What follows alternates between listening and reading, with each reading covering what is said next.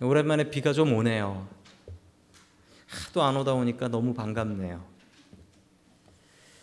자, 우리 23장 지난주에 봤던 23장은 기막힌 하나님의 도우심에 대해서 보았었습니다. 이 블레셋 블레셋을 공격했던 다윗이 블레셋의 도움으로 사울에게서 도망가는 아주 그런 기가 막힌 하나님의 도우심이 있었었습니다.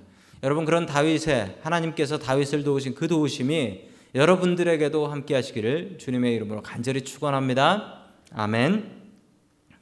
첫 번째 오늘 하나님께서 우리에게 주시는 말씀은 하나님의 눈으로 해석하라라는 말씀입니다. 하나님의 눈으로 해석하라. 영어도 참 은혜가 됩니다. Develop God's perspective on life.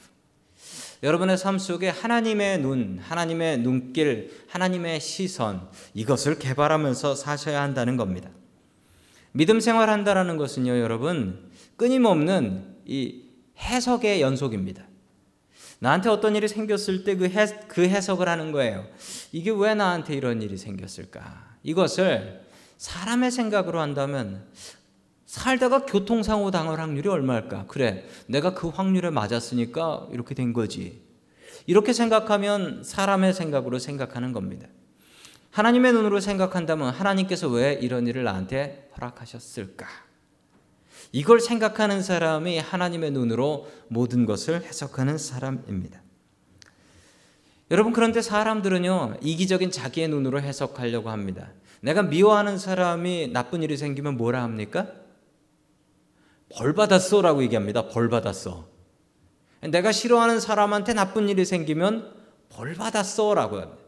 내가 싫어하는 사람이 복 받으면 우연이네라고 합니다. 사람이 이기적이에요. 이기적이어서 뭐든지 자기 중심적으로 해석을 한단 말입니다.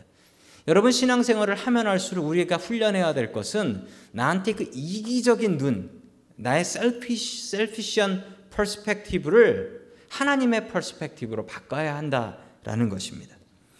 자, 사울이 블레셋의 침략을 잘 막아내고 돌아왔습니다. 돌아와서 제일 먼저 생각나는 사람이 누굴까요?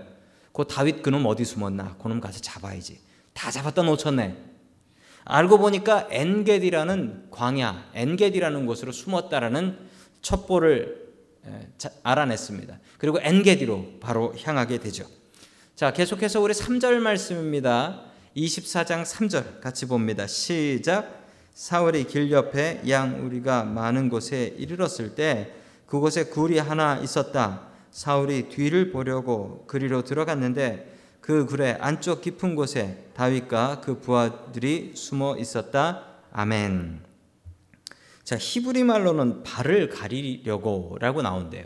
그런데 이게 발을 가리려고 이거 하면 우리가 도저히 알 수가 없단 말이죠. 그래서 이제 한국말로 좀 쉬운 말로 뒤를 보려고 여러분 뒤를 보려고가 뭘까요? 네, 뒷간에 간다라고 그러잖아요. 화장실에 간다라는 얘기입니다. 이제 굴에 화장실을 들어갔다라는 얘기죠. 자, 여러분 이 성경 말씀 그대로를 그림으로 한번 그려보면 상상하세요. 어, 길 옆에 양이 많은 곳이 있는데 그 길 옆에 있는 굴이라는 거예요. 양이 많아요. 양이 많으니까 양들이 입 다물고 가만히 있겠습니까? 매 하면서 막 시끄러운 소리 내겠죠. 지들끼리 막 싸우고 시끌벅적하겠죠. 그 사이를 헤치고 사울이 그 굴로 들어갑니다. 여러분 그러므로 이 굴이 지금 조용한 굴이 아니라니까 밖에서 양 우는 소리가 막 나고 시끌벅적한 그런 상황이라는 거죠. 근데 거기에 들어가는데 뒤를 보려고가 발을 가리려고 그래요. 여러분 왜 발을 가리는 게 예, 화장실 가는 걸까요? 여러분 남자분들은 잘 모르시지만 여자분들은 아실 거예요. 긴 치마 입고 화장실 가면 어떻게 됩니까? 예, 발이 가려져요. 네. 여러분 모르시죠? 성가대 분들은 아실 거예요. 성가대 가운 입고 화장실 가시면 발이 가려져요. 아, 저도 목사 가운 입고 화장실 가면 발이 가려지는데 화장실 안 가도 평소에도 가려져요. 짧아서 그냥. 아, 참 가운은 정말 계단 올라올 때 힘듭니다. 자, 발이 가려진다라는 것은 이 화장실에 간다라는 얘기입니다. 화장실에 갔어도 발이 가려지지 않으시는 여자분들이 있다면 아, 내 치마가 너무 짧구나라고 회개하시면 되겠습니다. 그런데 공교롭게도 그 굴 안에 다윗 일행이 숨어 있었습니다. 여러분 그런데 상상을 잘 해보세요. 이 지금 사울이 그 안에 득식을 득식을 한 다윗과 다윗의 부하들을 못 봤다라는 거예요. 그 23장에 보면 다윗의 부하들이 600명이었다라고 해요. 그런데 못 볼 수가 있나? 여러분 그런데 못 볼 수가 있어요. 왜 그러냐면 여러분 밝은 데서 어두운 굴을 들어가면 어떻습니까? 그 사람은 아무것도 안 보여요. 여러분 터널 밖에서 터널 안을 들어가면 어떻습니까? 아무것도 안 보여요. 그러나 터널 안에 있는 사람은 어떻습니까? 다 보여요. 다 보여요. 그러므로 사울은 어떻게 됐다? 사울은 오늘 죽었다. 이거 사울 완전 죽은 거예요. 혼자 들어갔어요. 화장실 간다고. 게다가 그 안에는 다윗과 600명의 부하들. 그리고 사울은 지금 밝은 데서 들어가서 아무것도 안 보임. 그런데 이 안에 있는 다윗과 부하들은 다 보고 있음. 게다가 칼레를 놓고. 여러분 다윗의 부하들이 이렇게 해석을 해요. 우리 4절 말씀 같이 봅니다. 시작. 다윗의 부하들이 그에게 말하였다. 드디어 주님께서 대장님에게 약속하신 바로 그날이 왔습니다. 내가 너희 원수를 너의 손에 넘겨줄 것이니 내가 마음대로 그를 처치하여라 하신 바로 그날이 되었습니다. 다윗이 일어나 사울의 옷 겉옷자락을 몰래 잘랐다. 아멘. 자 여기서 우리 한국 사람들은 잘 모르지만 미국 사람의 이거 이거 아시죠? 코테이션 따옴표 문화를 살펴보십시오. 따옴표가 있으면 저거는 성경 말씀인 거죠. 다윗의 부하들이 성경 말씀 인용해 가면서 이거 지금 하나님께서 주신 기회니까 저 사울을 때려잡는다. 여러분 왕을 죽이면 끝나는 거예요. 왕 죽이면 왕 죽이기가 어려운 건데 지금 왕 완전 죽일 수 있는 찬스가 된 거 아닙니까? 그러자 다윗의 부하들이 이런 해석을 해요. 뭐냐면 하나님께서 저 원수를 다윗 왕 손에 붙이신 겁니다. 그러니까 가서 당장 죽이는 게 맞습니다. 라고 해석을 합니다. 그런데 다윗의 해석은 달랐어요. 다윗은 가서 겉옷자락을 살짝 잘랐다라는 겁니다. 여러분 겉옷자락을 살짝 잘랐다. 이 다윗의 해석은 이거 죽일 일이 아니다라는 거죠. 죽일 기회와 찬스가 아니다라고 해석을 한 겁니다. 여러분 다윗의 부하들은 자기 나름대로 자기 입장대로 생각. 근데 그게 좀 적당해 보이기도 해요. 아니 어떻게 이런 기회를 주시냐고요? 어떻게 이런 기회를 주시냐고요? 그런데 다윗은 그렇게 해석하지 않습니다. 하나님 눈으로 해석해요. 하나님 눈은 뭐였습니까? 하나님께서 세우신 종인이 내가 노터치 건들 수가 없다. 언터처블이다. 내가 건드릴 수 없다. 왜냐하면 하나님께서 세운 그런 종이니까. 자, 이렇게 생각을 했다라는 겁니다. 여러분의 해석은 어떻습니까? 이런 사건을 보시면서 내 원수를 하나님께서 붙이셨구나 생각하십니까? 그래도 이건 기회가 아니야. 하나님께서 하셔야 돼. 라고 해석하십니까? 여러분, 우리는 끊임없이 해석을 나의 눈으로 해석하려고 합니다. 믿음의 눈이 아닌 거로 해석하려고 합니다. 여러분, 그런데 우리가 믿음의 눈 가져야 돼요. 하나님의 눈으로 해석해야 돼요. 다윗이 하나님의 마음하고 합했다라는 성경 표현이 자주 나와요. 그게 무슨 말씀인 줄 아세요? 사람들처럼 이렇게 해석하지 않았다는 거예요. 항상 하나님의 입장으로. 입장 바꿔서 생각해 보세요. 하나님의 입장으로. 하나님의 그 안타까운 입장으로 생각해 보시라는 말입니다. 하나님의 눈으로, 하나님의 이익으로 우리에게 벌어지는 일들을 해석할 수 있는 저와 여러분들 될 수 있기를 주님의 이름으로 간절히 축원합니다. 아멘. 두 번째 하나님께서 우리에게 주시는 말씀은 하나님을 믿으라라는 말씀이에요. 하나님을 믿으라. 여러분 우리가 하나님 믿는다. 믿는다 얘기하면서도 하나님 안 믿는 것 같이 행동할 때가 얼마나 많은지 모릅니다. 아니 도대체 사울은 뭐 하는 사람이길래 자기 옷을 잘 나가는데 이거 못 알아차립니까? 아무리 일을 봐도 그렇지 자기 옷을 칼로 자르는데 그거 어떻게 몰라요? 그래서 어떤 학자들은 어떤 학자들은 이거를 사울이 사울이 그 화장실 보러 간 게 아니라 사울이 거기서 낮잠 잤다라고 설명하는 사람도 있습니다. 왜냐하면 낮잠을 자지 않고서요 어떻게 사울도 군인인데 어떻게 자기 옷자락 베어가는 동안도 아무것도 모르고 그냥 일만 봤다라는 얘기입니까? 힘을 너무 많이 써서 그런 것일까요? 근데 그렇지 않습니다. 그 발을 가린다라는 표현에서는 절대로 낮잠 잔다라는 얘기가 나오지 않아요. 원어인 그 원어 히브리어 원어인 발을 가린다라는 말은 그냥 말 그대로 화장실 갔다라는 말 외에는 다른 표현이 없어요. 자, 여러분 이것도 잘 생각해 보시면 아실 수가 있습니다. 여러분 긴 옷을 입고 있습니다. 화장실 가면 긴 옷 어떻게 합니까?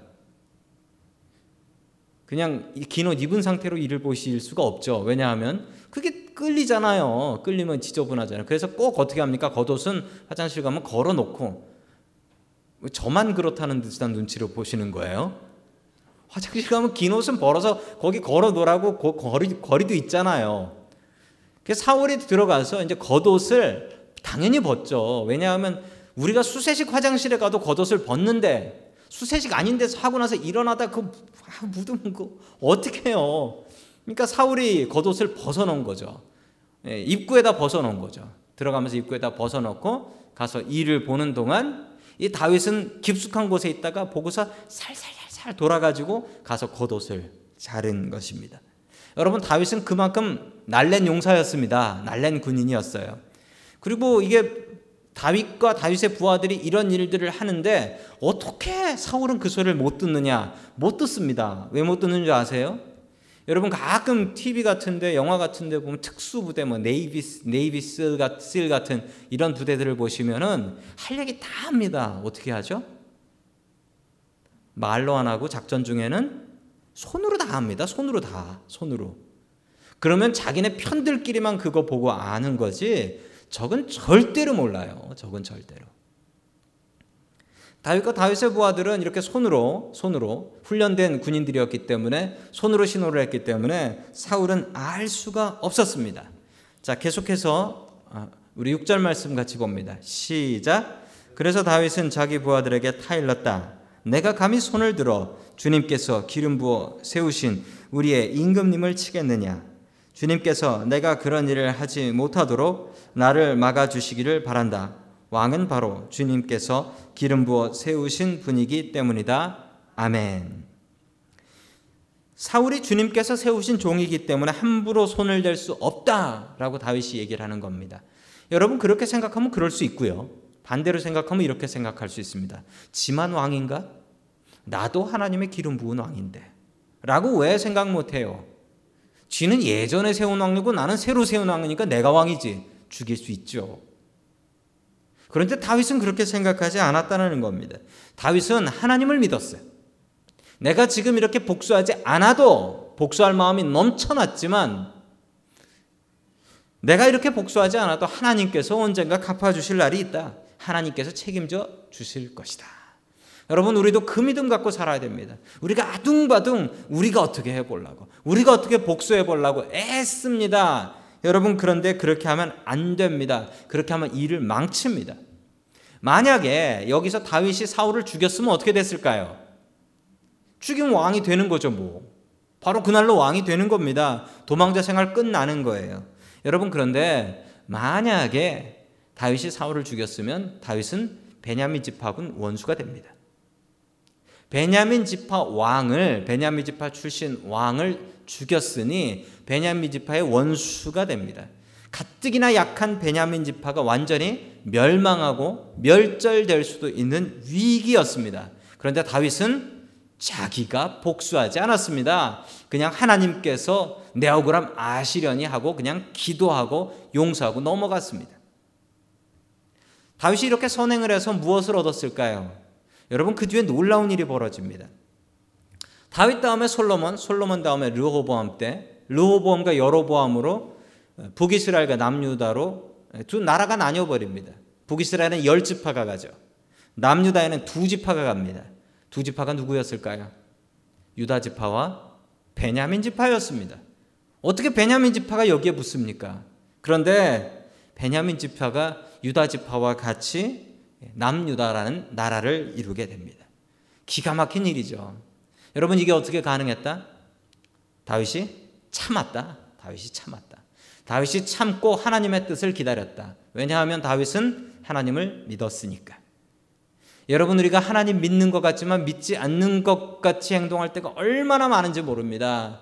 여러분 하나님 믿으세요. 하나님 믿으시면 내 억울함도 하나님 아신다. 하나님께서 언젠가 이 억울함도 갚아 주신다. 라는 믿음 갖고 사세요. 하나님의 심판을 기다리고 내가 스스로 내 억울함 이거 갖고 원수 갚으려고 하지 않는다. 하나님 든든히 믿고 참고 기다리는 다윗과 같은 용서의 사람 될 수 있기를 주님의 이름으로 간절히 축원합니다.